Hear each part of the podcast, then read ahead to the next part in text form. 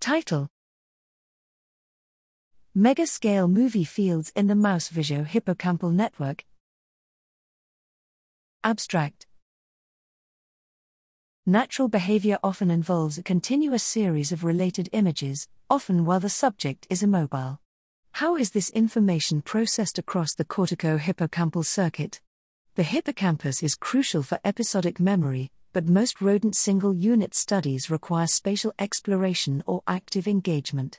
Hence, we investigated neural responses to a silent, isoluminant, black and white movie in head fixed mice without any task or locomotion demands, or rewards.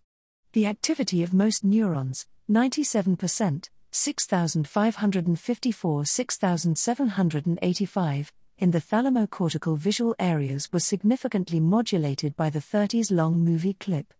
Surprisingly, a third, 33%, 3,379 10,263, of hippocampal dentate gyrus, CA1 and subiculum neurons showed movie selectivity, with elevated firing in specific movie subsegments, termed movie fields. On average, a cell had more than five movie fields in visual areas, but only two in hippocampal areas. The movie field durations in all brain regions spanned an unprecedented 1000 fold range, from 0.02s to 20s, termed megascale coding.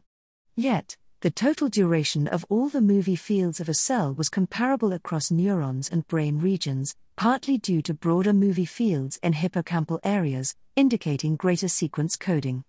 Consistently presentation of the movie images in a scrambled sequence virtually abolished hippocampal but not visual cortical selectivity. The enhancement of sequential movie tuning compared to the scrambled sequence was eightfold greater in hippocampal than visual areas, further supporting visual sequence encoding.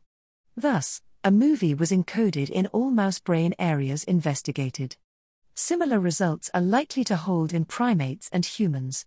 Hence, movies could provide a unified way to probe neural mechanisms of non spatial information processing and memory across brain regions and species.